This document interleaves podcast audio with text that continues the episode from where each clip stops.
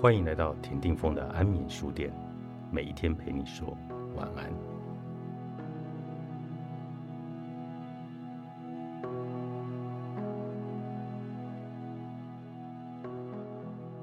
在我们提出的可令人类持续繁荣的标准中，其中之一就是赋予生命意义的叙事能力。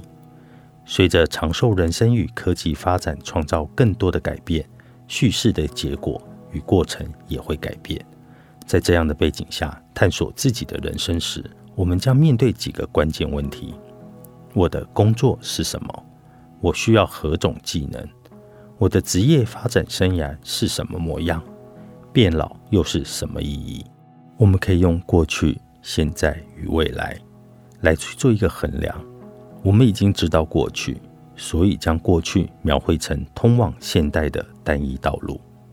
未来没有单一的已知路线，而是有许多种可能。每一条道路都通往独特的可能自我。想象自己的未来时，我们可以达成特定的未来可能自我，但不是全部。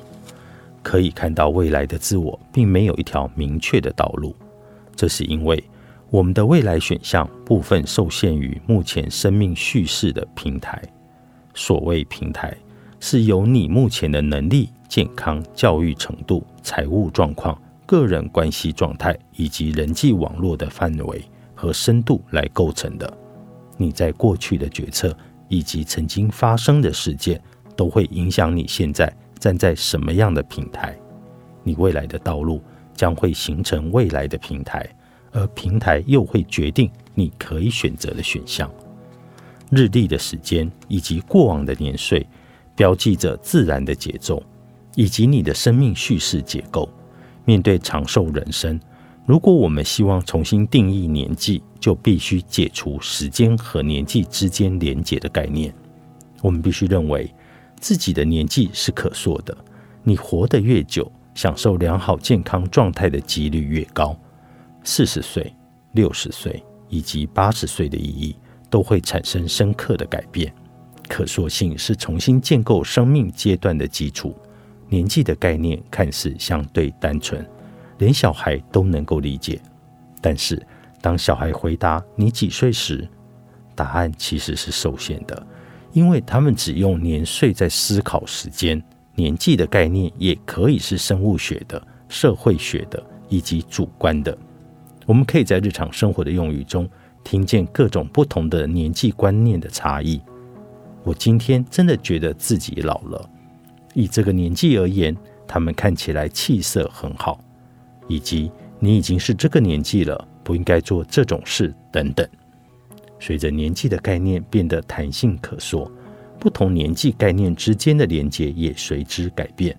等到小孩已经六十岁，他的生物年龄可能与实际年龄有可观的变化差异，他看待自己的方式。或许也不同于其他人看待他的方式。随着不同年纪概念之间的连接改变了，我们再也无法使用特定的时间里程碑来作为生命叙事的建构机制。但是，要转变成这种情况并不轻松。实际年龄是测量年纪的主要形式，也是三阶段生命叙事的基础：教育、社会。以及政府的各种习俗规范，也刚好强化了实际年龄的地位。我们都在十八岁时就读大学，在二十多岁或三十岁以上结婚，在六十五岁退休。事实上，人类并非永远都仰赖实际年龄，即便生日派对都是二十世纪才出现的发明。